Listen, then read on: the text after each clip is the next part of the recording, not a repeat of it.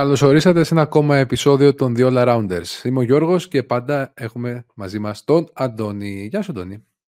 Καλησπέρα σε όλους. Εδώ Δευτέρα βράδυ. Πάμε να δούμε πριν το κλείσιμο για τα κύπελα και τα παράθυρα και τα λοιπά. Τελευταία αρκετά κρίσιμη και για τους δύο αιωνίους, αλλά όχι μόνο αγωνιστική την 26η. Εδώ, πίσω από τα μικρόφωνα, τα λέμε και μας ακούτε. Ακριβώς, σήμερα Δευτέρα 5 Φεβρουαρίου Είμαστε στην παραμονή της τελευταίας αγωνιστικής πριν το break, όπως είπε πολύ στο Αντώνης. Στο σημείο αυτό να σας θυμίσουμε τι εσείς πρέπει να κάνετε πριν προχωρήσουμε για να στηρίξετε την προσπάθειά μας και να συνεχίσετε να το κάνετε αυτό. Στο YouTube μπαίνετε, κάνετε subscribe, πατάτε like στο βίντεο, κάνετε και ένα σχόλιο και πατάτε και το κουδουνάκι για να σας έρχεται συστημένο. Σε Apple Podcast, Spotify και σε οποιαδήποτε αγαπημένη πλατφόρμα ακούτε τα podcast σας, βάζετε πέντε αστεράκια στο rating και μας ακολουθείτε. Επίσης, πολύ επίσης πάλι παίζει σήμερα, Facebook, Instagram, Twitter, TikTok, μας ακολουθείτε και εκεί πέρα. Και τέλος, The All Arounders Hub, το Substack των The All Arounders, το newsletter μας, όπου εκεί ανεβάζουμε σε, καθημερινή, σε ημερήθεια σχεδόν βάση κείμενα, ανοίγουμε threads, συζητάμε μαζί σας και εννοείται όλο το περιεχόμενό μας εκεί το μαθαίνετε πρώτοι.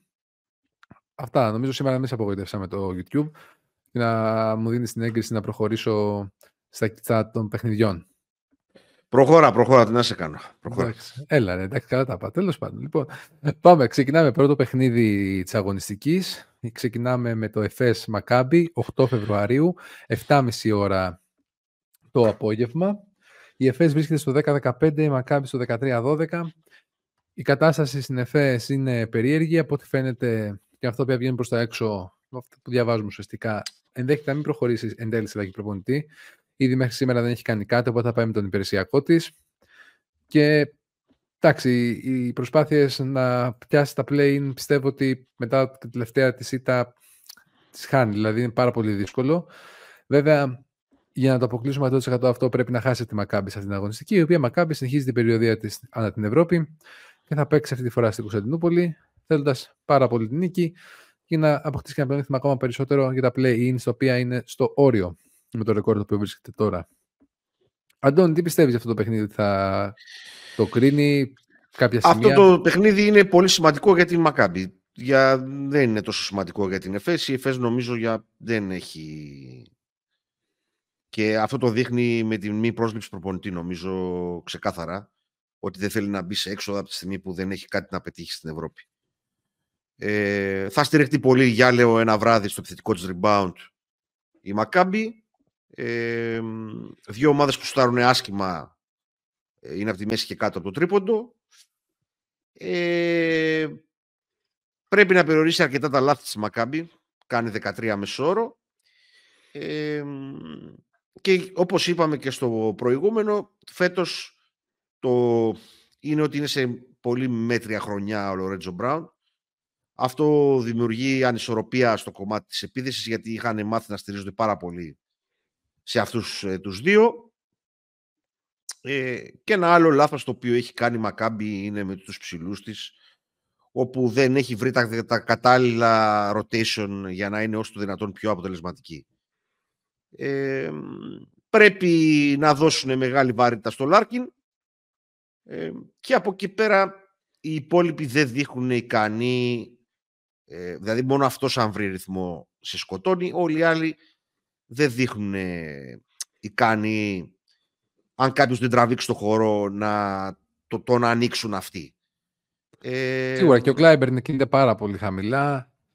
Ε, το, αυτό το νομίζω το είχαμε, πολύ σωστά. το είχαμε διαπιστώσει από την αρχή της χρονιάς για τον Κλάιμπερν.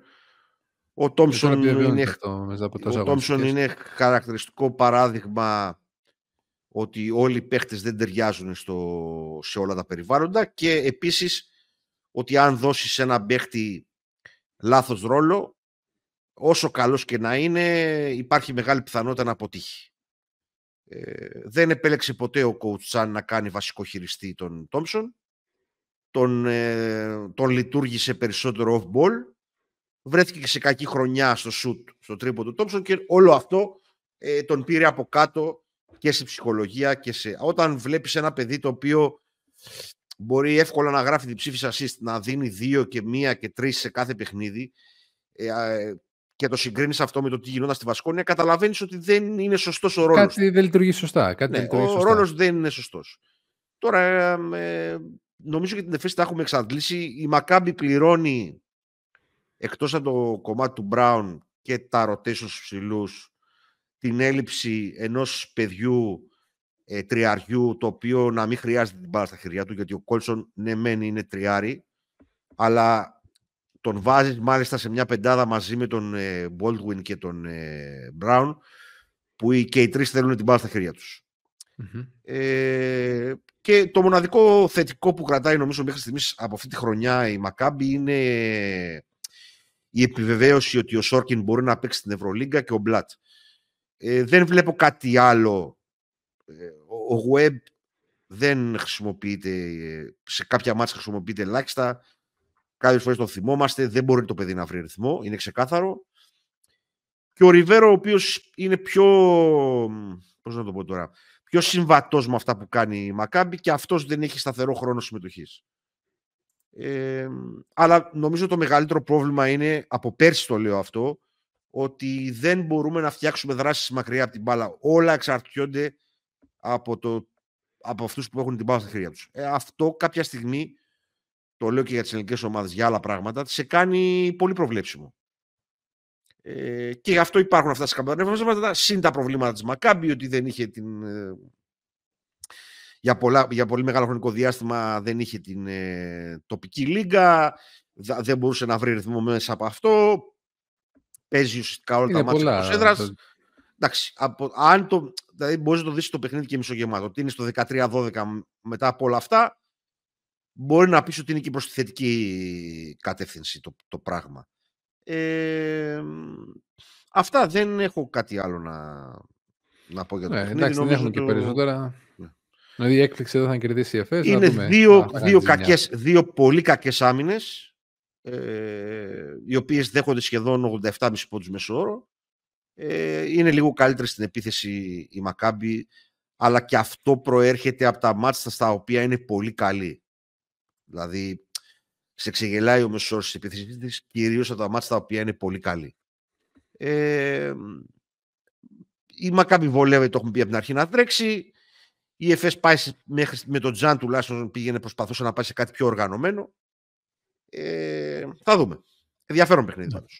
Το οποίο αν το, πάρει, αν το πάρει η Μακάμπη διατηρείται όπως πολύ σωστά είπες είτε για το play-in είτε για την πολυπόθητη έκτη θέση που θα σε βγάλει από τη... Ακριβώς. Και ουσιαστικά μην ακόμα το πίσω η ΕΦΕΣ Βασικά, εντάξει, όπως είπες, οι αποφάσεις του κομματιού με, με τον προπονητή έχει να κάνει καθαρά με αυτό. Νομίζω ότι αν βλέπανε ότι έχουν μέλλον θα κινούντουσαν γρήγορα για προπονητή. Ότι αυτό, δεν οπότε θέλουν δεν. Ότι δεν αντιδράσαν σε αυτό, σου λέει κάτσε να γλιτώσουμε χρήματα τώρα τριών-τεσσάρων μηνών και να μην κάνουμε βιαστική επιλογή. Έτσι το μεταφράζω εγώ. Μπορεί να το μεταφράζω λάθος γιατί το έχουμε ξαναπεί πολλές φορές η δικιά μου σκέψη πάνω στο μπάσκετ και πώς κινούνται τα πράγματα είναι λίγο περισσότερο αμερικάνικα από όσο χρειάζεται. Και αυτό θα ήταν η μετάφραση ενός Αμερικάνικου franchise απέναντι σε αυτό το πράγμα. Και τώρα εδώ στην Ευρώπη είμαστε λίγο πιο. με λιγότερο λογική τέλος πάντων, μάλλον με περισσότερο συναίσθημα. Επομένως δεν ξέρεις πώς να το μεταφράσεις. Το πιο πιθανό είναι αυτό πάντως. Ωραία. Αυτά. Οκ. Okay. Πάμε λοιπόν στο επόμενο. Πολύ ωραίο ματσάκι για την αυλαία. Πάμε λοιπόν και σε ένα άλλο μάτς, το οποίο ψιλοαδιάφορο στα δικά μου μάτια. 8 Φεβρουαρίου, τρίτη, ναι, τρίτη λέω.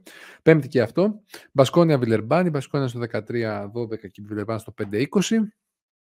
Δύο ομάδες οι οποίες έχουν δώσει διαφορετική πορεία. Η Μπασκόνια προσπαθεί να παραμείνει σε τροχιά πλέιν και αυτή και όσο πιο κοντά γίνεται στην έκτη θέση, αν και έχει χάσει αρκετό έδαφος σε αυτό. Να πούμε σε αυτό το σημείο ότι οι Γάλλοι έχουν ε, θέματα απουσιών, το βασικότερο ρόλο τον Δεκόλο, Δεκόλο, όπου ακόμα δεν έχει επανέλθει και σίγουρα για να κερδίσουν ε, τους Βάσκους θα πρέπει με τη σειρά τους η ομάδα του Κοτζιβάνοβιτς να κάνει πάρα πολλά λάθος πράγματα καθότι υπερτερεί σχεδόν σε όλες τις κατηγορίες. Αν σε κάτι δεν υπερτερεί είναι στα κλεψίματα, εντάξει και μικρή διαφορά, αλλά και επιθετικά αλλά και αμυντικά είναι αρκετά καλύτερα και στις δύο πλευρές του παρκέ. Η Μπασκόνια πρέπει να διαχειριστεί τις απουσίες του Ντεκέρσκης, ο οποίος μάλλον θα λείπει και σε αυτή την εβδομάδα, αλλά stay tuned στο R2 Sense εκείνης της ημέρας να δούμε τι θα μας ενημερώσει η αγαπημένη Euroleague. Ένα παιχνίδι πρέπει να πάρει η Μπασκόνια σε κάθε περίπτωση, διαφορετικά θα μείνει πίσω. Αντώνη, το δικό σου input σε αυτό. Εντάξει, τώρα τι να σχολιάσουμε τώρα για αυτό το παιχνίδι. Η Μπασκόνια έχει... γιατί, πάει, γιατί πάει άσχημα η ομάδα. Η Μπασκόνια έχει μια πολύ καλή ευκαιρία να πάει και αυτή στο 14-12 και να επανέλθει και αυτή σε εκείνο το, το group ομάδων. Ναι. Ε, όπως έχουμε πει και άλλη φορά, ουσιαστικά υπάρχουν ε, δύο group, τρία μάλλον group. Το ένα είναι των ομάδων από το 1 ως 6, το άλλο είναι το 7 ως 11 και από το 12 και κάτω, δηλαδή ο Ερυθρός, η Αρμάνη, η Ζαλγκύρης, η Μπάγερ, η Εφές, η Άλμπα και η Βιλερμπάν δεν δείχνουν ικανές ε, να χτυπήσουν το κομμάτι του, του play-in. Πρέπει να έχει πάει κάτι πολύ στραβά για τους υπόλοιπους ε, 10-11 ομάδες για να πεις ότι θα γίνει αυτό. Ε, και μετά από εκεί υπάρχει μια υποκατηγορία μεταξύ 2 ε, μάλλον η υποκατηγορία μεταξύ 2 ως 10 μπορεί να τη χωρίσεις κι άλλο, αλλά τέλος πάντων αυτή είναι. Η Real είναι μόνη της. Υπάρχει ένα μεγάλο γκρουπ από το 2 μέχρι το 11 και από εκεί πέρα οι ομάδες οι υπόλοιπες. Ε, νομίζω τώρα για την Πασχόνια αυτό είναι πολύ μεγάλη ευκαιρία να πάει στο 14-12 και να μπορέσει να εκμεταλλευτεί και διάφορα άλλα ε, πράγματα που μπορούν να γίνουν στην αγωνιστική. Ε, τι άλλο αυτό, να πούμε, νομίζω... αυτά. Νομίζω τι άλλο, δεν άλλο. Πάμε... Και επίσης είναι πολύ σημαντικό ότι στο προηγούμενο παιχνίδι ξεκίνησε ο Ρογκαβόπουλος ουσιαστικά αντικαθιστώντας τον Στεντευκέσκη της βασική πεντάδα. Πήγε αρκετά καλά να παρακολουθούμε και την ε, πορεία του Νίκου εκεί, γιατί όπως έχουμε πει και άλλη φορά, ε, εμείς εδώ είμαστε ένα podcast που ενδιαφέρεται συνολικά για τον μπάσκετ και όχι μόνο για τις ομάδες που υποστηρίζουμε. Επομένως, ε, όσο καλύτερα πηγαίνει ο Ρογκαβόβλος στην Πασκόνια, τόσο καλύτερο είναι για το ελληνικό μπάσκετ. Ακριβώς, δεν το ξεχνάμε. Είναι κεφάλαιο ο Νίκος και μακάρι να συνεχίσει να πηγαίνει καλά. Επόμενο παιχνίδι το οποίο γίνεται ακριβώς την ίδια ώρα, 9.30 ώρα, Παρτιζάν Bayern. Η Παρτίζαν είναι στο 12-13, η Bayern έχει εκείνη στο group το 10-15. Ένα παιχνίδι που, αν θες να άποψή μου, παρά το γεγονός ότι η Bayern δείχνει ότι μπορεί να κοντράρει κάποια παιχνίδια, δεν έχει την ποιότητα, πιστεύω, να χτυπήσει την Παρτίζαν μέσα στην έδρα της. Βασικό όλο αυτό έχει να κάνει ότι και η κακή διαχείριση του coach Λάσο, ίσως στο κομμάτι του rotation σε κάποια πράγματα και το γεγονός ότι από την αντίθετη πέρα όχι η Παρτίζαν δείχνει να βρίσκει κάποιους, ε, να, να βρίσκει ρόλο στον Ντοζίερ, όπως έχουμε πει, να βρίσκει ρόλο στο Πάντερ. Έχει το θέμα του Γιούσα που είχαμε θέσει, θέσει και στην προηγούμενη αγωνιστική. Σε, κάθε περίπτωση όμως είναι δύο ομάδες πάλι παλεύουν διαφορετικά. Η Μπάγκερ έχει χάσει το τρένο το play Η Παρτίζαν πρέπει να πάρει αυτό το παιχνίδι για να παραμείνει σε τροχιά τον play και αν προλάβει την εξάδα, διότι αυτή τη στιγμή είναι αρκετά πίσω, είναι τρεις νίκες πίσω από αυτήν. Να πούμε εδώ τώρα ένα άλλο πράγμα, γιατί δεν ήμουνα και πολύ ε, clear σε αυτό που έλεγα πριν. Όλες οι ομάδες δεν, αντιδρούν το, δεν αντιδρούν το ίδιο όμως. Δηλαδή, αλλιώς θα αντιδράσει η Μπάγκερ στο 10-15, αλλιώς αντιδράει η ΕΦΕ στο 10-15. Θέλω να πω ότι. Δεν το ίδιο. Ναι, η Μπάγκερ θα παραμείνει ανταγωνιστική, ενώ οι άλλοι μπορούν να το γυρίσουν και λίγο στον τουρισμό. Επομένως, θα είναι ένα δύσκολο παιχνίδι. Η... Έχει πολύ μεγάλο πλεονέκτημα στο επιθετικό rebound. Η ε, Μπάγκερ... στο rebound. Ναι, πληγώθηκε, πληγώθηκε αρκετά από την απουσία του, του Μπούκερ ειδικά στην προηγούμενη αγωνιστική με τον Ολυμπιακό, ε, όπου θα μπορούσε να βάλει στον Ολυμπιακό προβλήματα στο 4, ε, ειδικά τα λεπτά τα οποία πήρε ο Παπα-Νικολάου, που ήταν και πολλά, δεν ήταν λίγα. Από εκεί πέρα νομίζω ότι ο coach Λάσος δεν έχει τόσο πρόβλημα με το rotation όσο είχε, έχει πρόβλημα με την αρχική δομή του ρόστερ. Νομίζω ότι ήταν τεράστιο λάθος να πάει να επιλέξει δύο παίχτες ίδια κοψιάς και ίδιων skills και tools και skills ίδια δηλαδή, δηλαδή του Edwards και του Φρανσίσκο. Είμαι πολύ πιο θετικά προσκύμενος στο Φρανσίσκο παρά στον Edwards. Ε, να πούμε Άλλο εδώ. potential. Ε, δεν είναι, το potential δεν... Θεωρητικά potential έχει μεγαλύτερο Edwards, αλλά νομίζω ότι... Ναι, τι περιμένεις να πάρεις από αυτό. Ναι, δηλαδή, ακριβώς, ακριβώς. Ε, νομίζω ότι αυτό ήταν το μεγαλύτερο και επίσης ότι ε, δεν βρήκε ποτέ το χέρι του από την περιφέρεια, ε, λίγο αργό εδώ, ε, ο Όπστ σε όλη τη διάρκεια της χρονιάς. Και λίγο δεν δείξαμε υπομονή στο σχήμα με τον Μπόγκα. Ε, νομίζω ότι είναι μια πρώτη επαφή του coach Λάσο ε, με έναν οργανισμό εκτός Ισραήλ και το τι δυσκολίες έχει αυτός ειδικά όταν δεν έχει το budget ε, ε, της ε, άλλων ομάδων. Αν και νομίζω ότι... Μια χαρά budget έχει, δεν είναι ναι, κακό το, το, budget. Το budget δεν είναι πάντα δικαιολογία. Ε, εντάξει, θέλω να πω ρε παιδί μου, στη Real τα έχουν όλα λιμένα. Δεν είναι το ίδιο τώρα ο οργανισμός του Εντάξει, είναι, ναι, η Real είναι από τους οργανισμούς όπως είναι και η Barcelona που στα έχουν όλα. Ναι, ναι. Δηλαδή από πρέπει να πέρα, να διαχειρίζεσαι και άλλα πράγματα. Από εκεί πέρα είναι must win για την Partizan, παίζει στην έδρα της. Παίζει απέναντι στο τέταρτο γκρουπ δυναμικότητας. Ε, ε, νομίζω ότι και εδώ πρέπει να βρει μια ισορροπία ο coach ο Μπράντοβιτς της ομάδας προ-πάντερ με της ομάδας πάντερ. Τι θέλω να πω, δηλαδή ότι ε, έμαθε να παίζει με έναν τρόπο η ομάδα χωρίς τον πάντερ και πρέπει να βρούμε έναν τρόπο να εντάξουμε τον πάντερ χωρίς να ευνουχίσουμε όλους τους υπόλοιπους. Είναι πάρα πολύ σημαντικό. Κάνει μέτρια χρονιά ο Λεντέι και τον δυσκολεύει αυτό το πράγμα γενικότερα, τον coach, ε, και δεν έχουμε βρει και σταθερά στους ψηλούς. Μία τον παίζουμε τον Καμίνσκι, ε, μία όχι, μία δίνουμε 30 λεπτά στον Καμπόκλο, μία του δίνουμε δύο. Ε, αυτά νομίζω είναι τα προβλήματα της Παρτιζάν, τα περισσότερα. Εμένα μου αρέσει πολύ περισσότερο η αθλητική της εκδοχή με Καμπόκλο, Λεντέι, Νάναλι, ε, Πάντερ και Ντοζιέρ. Νομίζω ότι αυτή είναι η καλύτερη και έκτο παίχτη των Αβράμοβιτς ας πούμε και τον 7ο του Σμάιλαγκιτς παρά όλα τα ενδιάμεσα που μπορεί να... Πονίτικα... Καλά στον Πονίτικα τώρα είπαμε, το είπαμε και στο προηγούμενο επεισόδιο. Είπαμε κλέφτης, ναι. ναι. Ε, δεν έχει μπορέσει ακόμα και ο Τζάλιν Σμιθ να κάνει κάτι. Τίποτα. Ε, τον Κοπρί, Κοπρίβιτσα είναι ένα ενδιαφέρον project συνολικά. Να τον βάλει μαζί με τον Καμπόκλο τον Βούξεβιτς μαζί με τον ε, Λεντέι στο 4 και να προχωρήσει παρακάτω. Όσο προσπαθεί να δώσει λεπτά στο, σε αυτό το, να μην το χαρακτηρίσω, τον τύπο, τον Καμίνσκι, ε, θα βρίσκεται εκτεθειμένος. Ε, πλεονέκτημα κυρίως λόγω έδρας, αλλά μοιάζει μπερδεμένη η Παρτιζάν. Ε, είχε βρει έναν τρόπο παιχνιδιού χωρίς τον Μπάντερ και νομίζω ότι τώρα είναι μια δυσκολία στο να τον ενσωματώσει.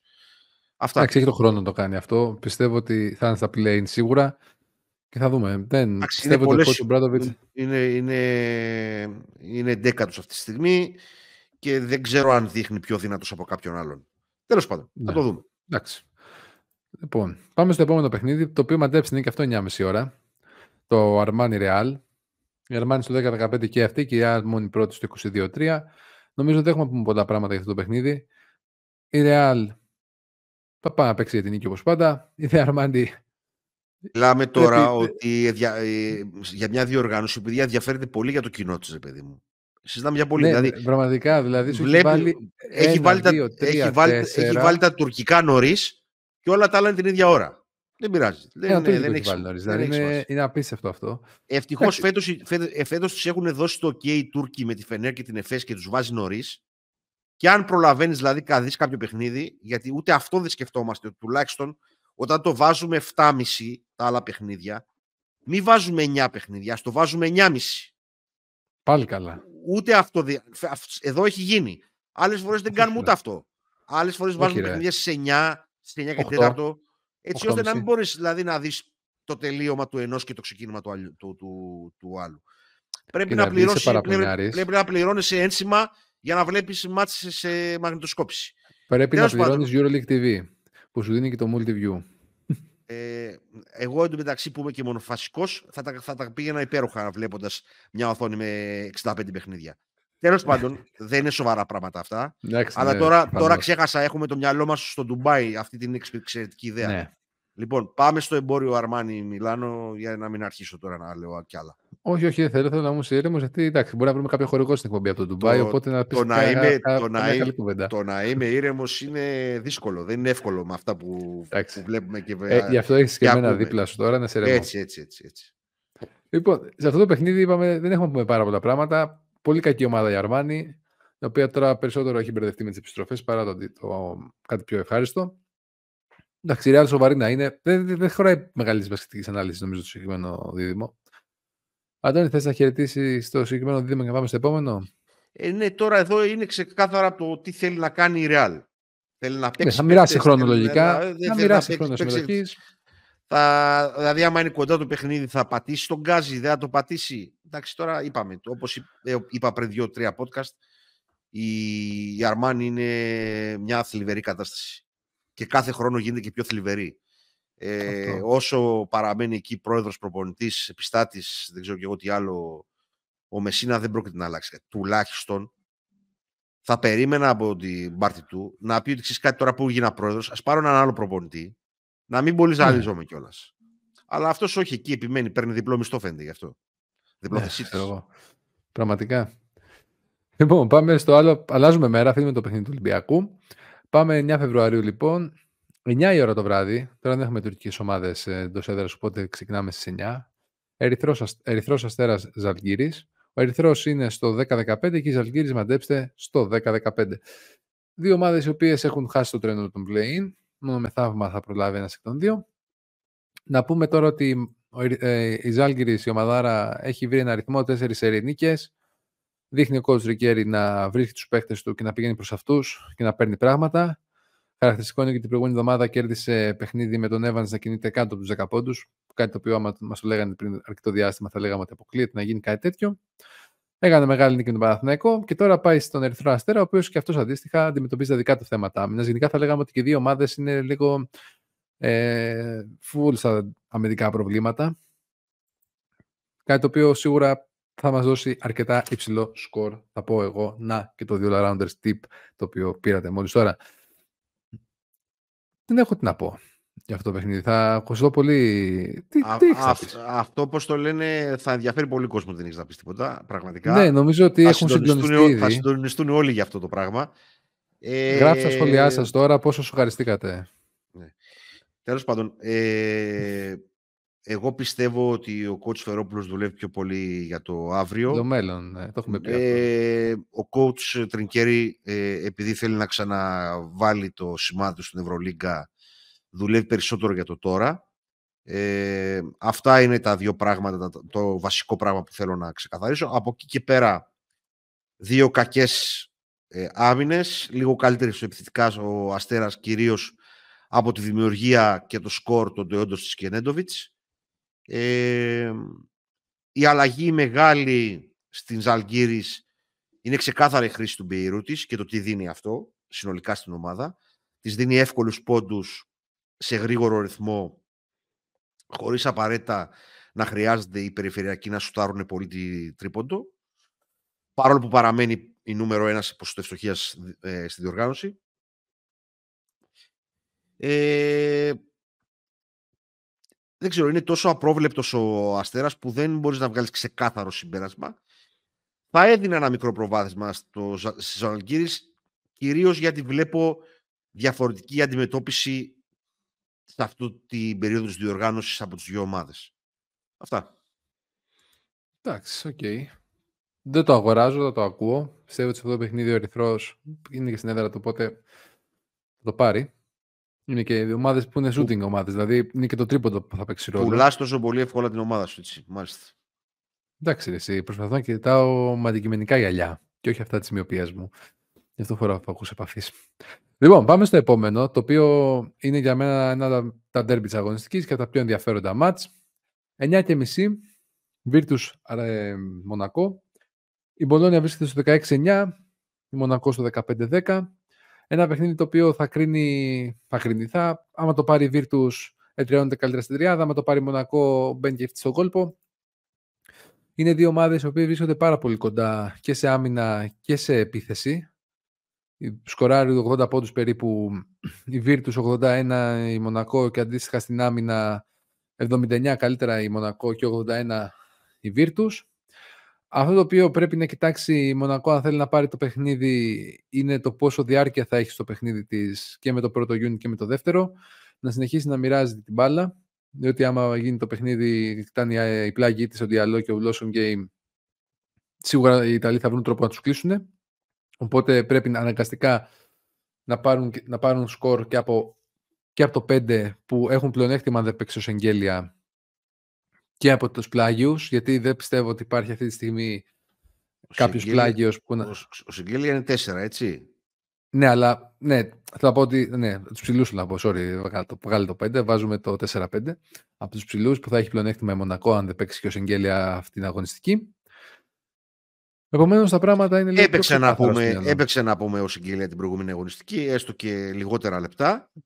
Ναι, αλλά το θέμα είναι ότι ε, κατάσταση θα βρίσκεται. Δηλαδή ναι, ναι, όλο ναι. αυτό είναι, δεν έχει και πολλές λύσεις η Μονακό. Ή η Μονακό, λέω, η Βίρτου πίσω από το Σεγγέλια. Οπότε σίγουρα θα χρειαστεί και κάποια διαχείριση ο συγκεκριμένος. Βαρύ κορμί θέλει λίγο παραπάνω χρόνο για να μπει σε δεν έχει, δεν έχει παρόμοιο παίχτη. Έχει ένα πολύ ενδιαφέρον παίχτη ως backup τον Αμπά. Και ξαναλέω ότι άλλο ένα παιχνίδι εδώ που για να κάνει match την αθλητικότητα της ε, Μονακό, Μονακό ή Βίρτους πρέπει να στηριχτεί σε αυτή την πεντάδα που λέω καιρό τώρα του, του Hackett, του Lundberg, του Κορντινιέ, του Αμπάς και του Ντάνστον αναγκαστικά μιας και ο Κέικο είναι εκτός για όλη τη χρονιά. Ε, αν έχει κάποιο πρόβλημα η, η Virtus είναι στο 5. Ε, ο Ζήτης έχει πτωτική πορεία. Υπάρχουν παιχνίδια που δεν χρησιμοποιεί και καθόλου ο coach Μπάνκι. Ε, εκεί όντως έχει πλεονέκτημα η Μονακό με, τις, με αρκετές λύσεις ε, και διαφορετικά look που μπορεί να έχει ο καθένας. Ο Τζαϊτέ είναι ένα παιδί το οποίο είναι αρκετά σκληρό και θα πάρει την μπάλα στο post. Ο Μοντε έχει το σουτάκι του, ο Χόλ έχει την αθλητικότητά του να... Ε, είναι ο Μπράουν ο οποίος είναι μια πηγή ενέργειας και άμυνας που μάλλον σε αυτή την κατάσταση του Σεγγέλια, αν ξεκινήσει και παίξει πολλά το λεπτά του Σεγγέλια, θα κάνεις χάρη στη Μονακό και όχι σε σένα. Ε, θα ήθελα να δω για άλλο ένα παιχνίδι να παίρνει παραπάνω χρόνο στο 3 ο Ντόμπριτς, τον οποίο ως coach Banky νομίζω ότι δεν έχουμε κάνει καλό estimation, το τι μπορεί να μας προσφέρει. Ε, πολύ ενδιαφέρον παιχνίδι συνολικά, οι ομάδες είναι κοντά μεταξύ τους. Ε, νομίζω ότι ο Χάκετ έχει ένα πλεονέκτημα ε, και μπορεί να πάει χαμηλά στο καλάθι και να βρει ε, τρόπο δημιουργίας και από εκεί η Virtus απέναντι σε James, ε, ο Κόμπο και Lloyd κτλ. Πρέπει σιγά σιγά ο Κότσο Μπράντοβιτς να ματσάρει τον, τον Lloyd με τον ε, James ε, και τον Διαλό έτσι ώστε να φτιάξουν μια και τον Brown και ένα ψηλό και να έρχεται ο Κόμπο από τον πάγκο μαζί με τον Ουτάρα. Είναι πολύ πιο ξεκάθαρα τα rotation με αυτόν τον τρόπο. Υπάρχει ένα παιδί που, υπάρχει ένα παιδί το οποίο είναι on ball και ένα παιδί το οποίο μπορεί να παίξει μακριά από την μπάλα. Εντάξει, ο Λόιτ μπορεί να τα κάνει και τα δύο. Ε, ο Διαλό ε, αλλαγή με τον ε, Blossom Game και ο Μπράουν ε, να έχει αλλαγή είτε τον ε, Blossom Game είτε κάποιο άλλο σχέδιο που μπορεί να... τον Κορνελή. Λοιπόν, η Μονακό έχει ένα γεμάτο ρόστερ. Νομίζω ότι οδηγείται από τα πολύ λίγα λάθη που κάνει κατά τη διάρκεια των παιχνιδιών και από τον εκπληκτικό για φέτος ε, Mike James. Από την άλλη, έχουμε δύο βερσιόν της ε, Virtus. Μία αυτήν την οποία είπα στην αρχή και μία άλλη με πολύ μεγάλη χρήση του Σεγγέλια και του Μπελινέλη. Είναι δύο πάρα πολύ χρήσιμοι παίχτες αλλά επανερχόμαστε στο πόσο και το πότε. Πρέπει να βρίσκουμε τα σημεία τα οποία θα, θα, τους βάζουμε ε, για να μπορέσουμε να τους διατηρήσουμε και για μεγαλύτερο χρονικό διάστημα μέσα στη χρονιά ή να είναι έτοιμοι για τα play-off. Ε, πολύ ενδιαφέρον παιχνίδι. Αυτό είναι, νομίζω, αυτό και τα δύο μάτια των ελληνικών ομάδων είναι τα πιο ε, ουσιαστικά ενδιαφέροντα ε, και δευτερευόντως το τι θα κάνει η Μακάμπη. Ε, αυτά τα τρία και σε δεύτερο τη Μακάμπη με, και την Παρτιζάν με την Μπάγκερ. Αλλά νομίζω ότι αυτό είναι ένα παιχνίδι το οποίο θα μας δείξει αν η Μονακό έχει ξεπεράσει τις παιδικές ασθένειες του πρώτου γύρου ε, και επίσης αν πάρει απόφαση ο Μπάνκι ποιο είναι, ποια είναι τα δυνατά του σημεία, ειδικά απέναντι σε τόσο αθλητικές ομάδες όπως η Μονακό. Αυτά. Πάρα πολύ ωραία. Πάμε λοιπόν και στο παιχνίδι το επόμενο πριν μπούμε στις ελληνικές ομάδες. Το οποίο, εντάξει, Αντώνη, νομίζω μπορεί να στο πασάρω γιατί βαριέμαι. Εκεί σε το ενδιαφέρον σου. Το Barcelona Alba. Λοιπόν, η μόνο, βρίσκεται μόνο, στο 17-8 ναι. και στο 5-20 άλμπα, να ξέρεις. Όχι, να, να μην ναι. στεναχωριέσαι. 5-20 ναι. Λοιπόν, όποιος έχει την όρεξη είναι τι 9 του μηνός στις 9.30 το βράδυ και μπορούμε να περάσουμε, να περάσουμε στις ελληνικές ομάδες γιατί δεν έχει ε, κανένα ε, νόημα το συγκεκριμένο ναι, παιχνίδι. Ε, εγώ, εγώ, εγώ οφείλω να εφιστήσω την προσοχή στον coach ε, Μουμπρού, Μουμπρού λέω, στον coach ε, Γκριμάου, διότι πρέπει να προσέχει. Ε, η Άλμπα είναι πέμπτη στην ε, Λίγκα στα κλεψίματα Ωραία. και προσέξει τα κλεψίματα, τα, τα λάθη, αυτό το άλλο. Εντάξει, να μην είσαι αχάριστος για την ομαδάρα αυτή από την Γερμανία. Λοιπόν, πάμε λοιπόν στους αιωνίους. Πάμε ξεκινάμε το Παναθηναϊκό. 9 ναι. και 4 το Παναθηναϊκός, 9 του μηνός. Ε, κόντρα στη Φενέρ. Αντώνη, να σου δώσω την πακέτα. Ναι. Είναι κρίσιμος ναι. αγώνας και για τους δύο, με 15-10 και οι δύο. Το βλέμμα τους είναι στην τετράδα. Και πρέπει να δούμε αν θα αντιδράσει ο Παναθηναϊκός μετά την ήττα στη Λιθουανία. Και ήττα από εντός τυχόν με τον Άρη πριν λίγο. Οπότε είναι διπλέ, δύο ήττες. Α, έχασε και, τον, έχασε και τον Άρη, μάλιστα. Ναι, ναι. Ε, δεν, παρα, δεν μπορεί παρακολουθώ τι, τι γίνεται στο ελληνικό πρωτάθλημα. Αλλά τέλος πάντων ε, ξέρουμε τι θα γίνει με τον Σλούκα αυτή την αγωνιστική, κύριε Γιώργο, εσείς που παρακολουθείτε τους... Ε... Ο κύριος Σλούκας ήταν διαθέσιμος σήμερα να παίξει με τον Άρη. Δεν έπαιξε, Α, νομίζω δεν του έδωσε λεπτά. Είχα πει να δω τα standings, αλλά δεν του έχει δώσει λεπτά νομίζω σήμερα. Okay. Λογικά θα παίξει με τη Φενέρ, δεν νομίζω να το χάσει okay, αυτό. Okay. Μετά ιδιαίτερα το σημερινό, δεν υπάρχει περίπτωση. Θα παίξει ναι. όπως είναι, όπως και να είναι. Καλύτερη επιθετικά η Φενέρ, ε, σκοράροντας 83,5 πόντους, ενώ ο 81 και καλύτερος αμυντικά ο Παναθηναϊκός με μια αντίστοιχη διαφορά, 78 η άμυνά του δέχεται, 81 της Φενέρ. Ε, ξεκινάμε για μένα με το πιο σημαντικό πράγμα, ε, όπως όσοι μας ακούτε εδώ και καιρό, ξέρω ότι ξεκινάμε με την άμυνα και πάμε μετά στην επίθεση, σε ένα δικό μας μπλοκάκι. Ε, ξεκινάμε λοιπόν με τον Καλάθ.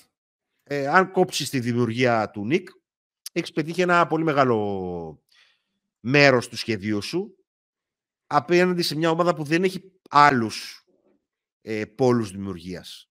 Τουλάχιστον βασικούς πόλους δημιουργίας. Πίεση στην μπάλα, άντρες στα screen και γενικά που να, άμυνα που να έχει σκοπό την μπάσα του. Να ε, κάνω ένα σχόλιο σε αυτό; Δύσκολα θα χάσεις με σκόρερ τον Νικ. Μπορείς τώρα να κάνεις ό,τι σχόλιο θέλεις. Λοιπόν, το είδαμε και στο παιχνίδι της προηγούμενης αγωνιστικής με τη Μονακό. Τον, ε, όταν ο Νίκη είχε την μπάλα, όλοι οι παίχτε της Μονακό παίζαν ice στου παίχτε τους και του δώσανε, του δώσαν το χώρο του να, κάνει, να έχει την μπάλα και να πάρει κοινέ αποφάσεις εκτελεστικά. Λειτουργήσε πάρα πολύ καλά για τη Μονακό αυτό. Οπότε αυτό θέλει, φαντάζομαι, να πει ο Αντώνης. Ότι ναι. να παίξουν αυτή την είδη στην άμυνα. Ναι, εγώ ξέρεις την άμυνα στον καλάθι θεωρώ ότι έχει πολύ μεγάλο ρόλο και τι κάνει αυτός που τον μαρκάρει ο, ο βασικός του ε, αυτόν που είχε να θέσει ο Αταμάν να το μαρκάρει. Πολύ προσεκτική βοήθεια έως καθόλου από τον παίχτη του Νουά για τα μάτς μέχρι τώρα που έχει παίξει στην ε, Φενέρ τώρα με 57% στο τρίποντο. Άρα δεν χρειάζονται ούτε, ούτε παράξενα τάγκς, ούτε βαθιές βοήθειες από την πλευρά του, ούτε τίποτα. Ε, καλά μπλοκάου του Λεσόρ στο Μότλι. Γενικά πρέπει να κάνει μάτς στην ενέργεια του Αμερικάνου Γάλλος γιατί βρίσκει πόντους δεύτερης ευκαιρίας ο Μότλι από αυτό. Νομίζω είναι, έχει τα, τα tools ο Λεσόρ στο post να τον περιορίσει αρκετά τον Μότλι. Επομένως, θέλει μεγάλη προσπάθεια στη δεύτερη και στην τρίτη ενέργεια, την οποία, ε, προσπάθεια την οποία την έχει ο Μότλι. Ε, και βγαίνουμε στα σουτ ε, του Σανλή και του Παπαγιάννη που μας είχαν πληγώσει στο πρώτο παιχνίδι στην Τουρκία. Προσπαθούμε να οδηγήσουμε σε πολύ τρίπλα τον Wilbekin και τον Γκούντουριτς. Αυτό προϋποθέτει να μένουμε μπροστά τους, κύριε Ενάν. Και όχι να βλέπουμε να περνάνε. Ε, μπορεί να δώσει ο Βελντόζα πράγματα στην άμυνα και δεν πρέπει να το φοβηθεί ο Αταμάν. Τέλος, ο Χέι φάνηκε ανέτοιμος μετά τον τραυματισμό στο προηγούμενο παιχνίδι. Με τη Μονακό ήταν Γιώργο. Ε, Τέλος πάντων. Με τη Μονακό, ναι, με τη Μονακό ναι, ήταν. Αυτό που το είδα το παιχνίδι, γι' αυτό το λέω.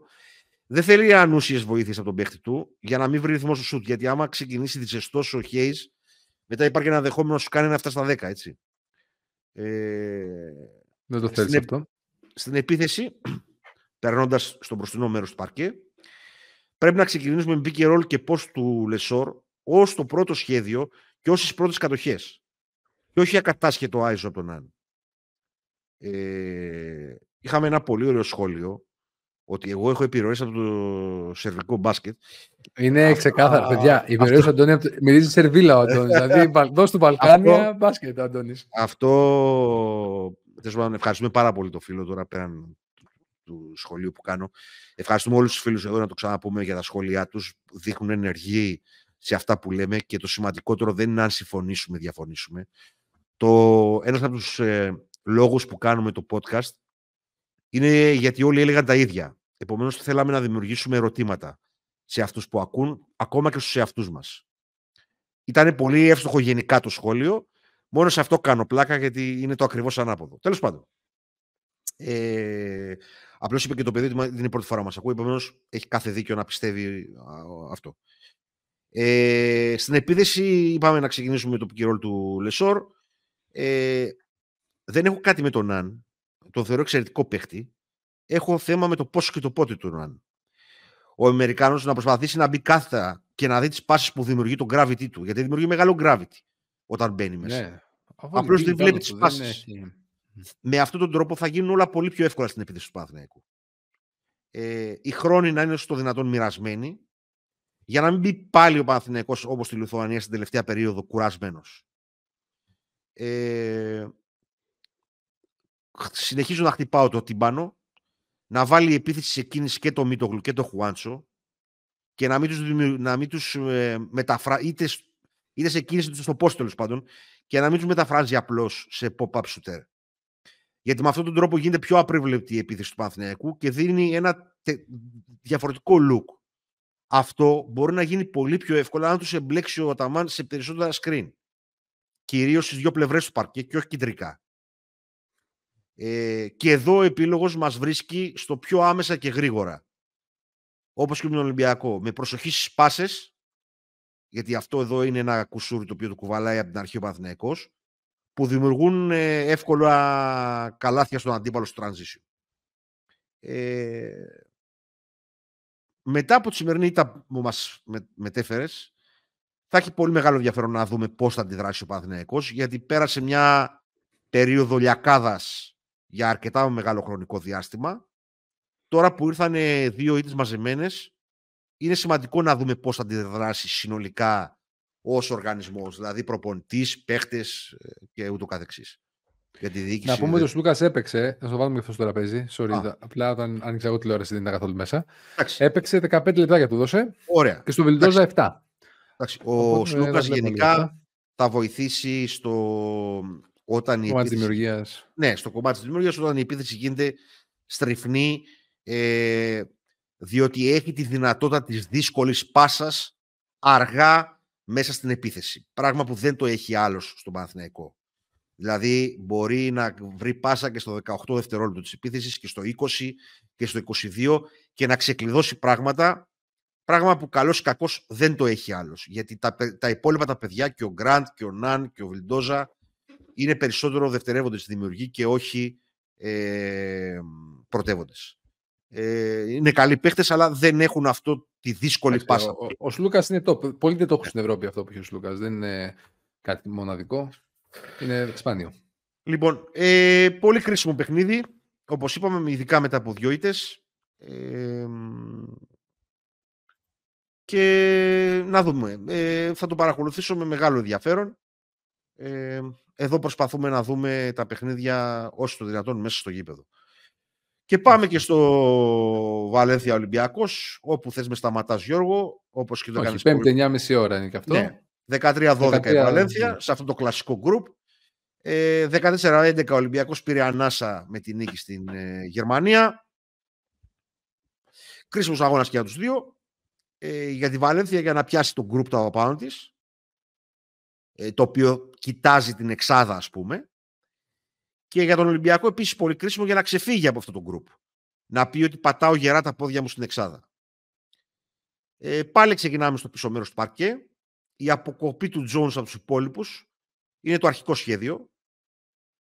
Πολλές φορές για τη Βαλένθια δεν χρειάζεται και να έχει και άλλο αμυντικό σχέδιο. Φτάνει αυτό.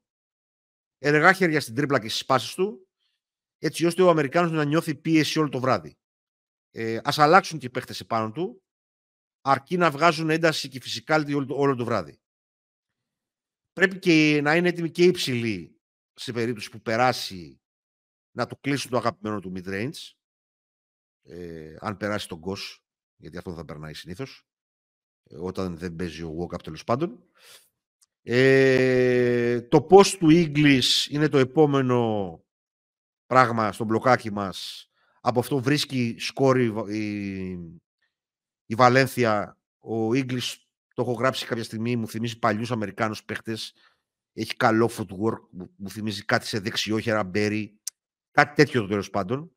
Εντάξει, ήταν ο Μπέρι, ήταν πολύ τελικά τους. Ε, λίγο πιο βάρης είναι αυτός. Ε, τέλος πάντων, ε, βρίσκει εκτός από σκορ και σχεδόν δύο assist μέσω όρο από το post του English, επομένως πρέπει να έχουμε το νου μας αυτό. Βέβαια, πλέον έχουμε το, την τριάδα ψηλών που μπορεί να αντιμετωπίσει όλα αυτά τα πράγματα. Ε, ο Τζελέγια είναι ο επόμενος στο μπλοκάκι μας. Εδώ είναι ένα δύσκολο matchup. Θα χρειαστεί τη βοήθεια όλων. Λιγότερες αλλαγές όταν είναι αυτό στο παρκέ, γιατί η Βαλένθια διαβάζει καλά τα mismatch που δημιουργούνται.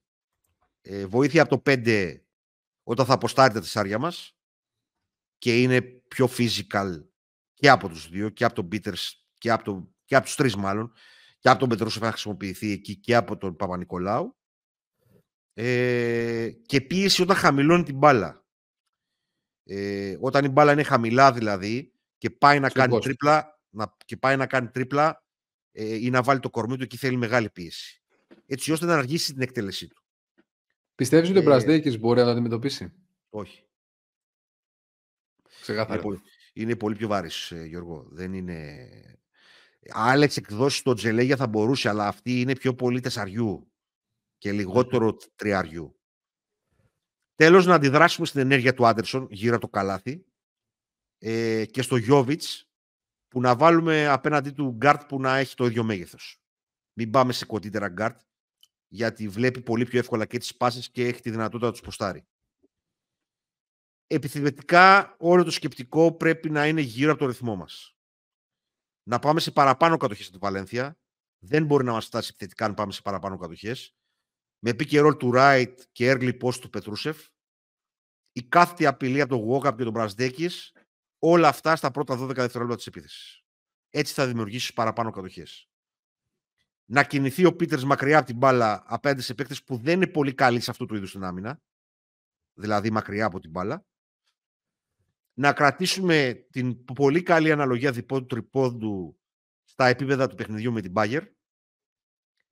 Ε, και να σουτάρουμε όταν έχουμε σπάσει την πρώτη ζώνη άμυνας Βαλένθιας με τα γκάρντας. Δηλαδή από μέσα προς τα έξω γρήγορα, απλά, άμεσα.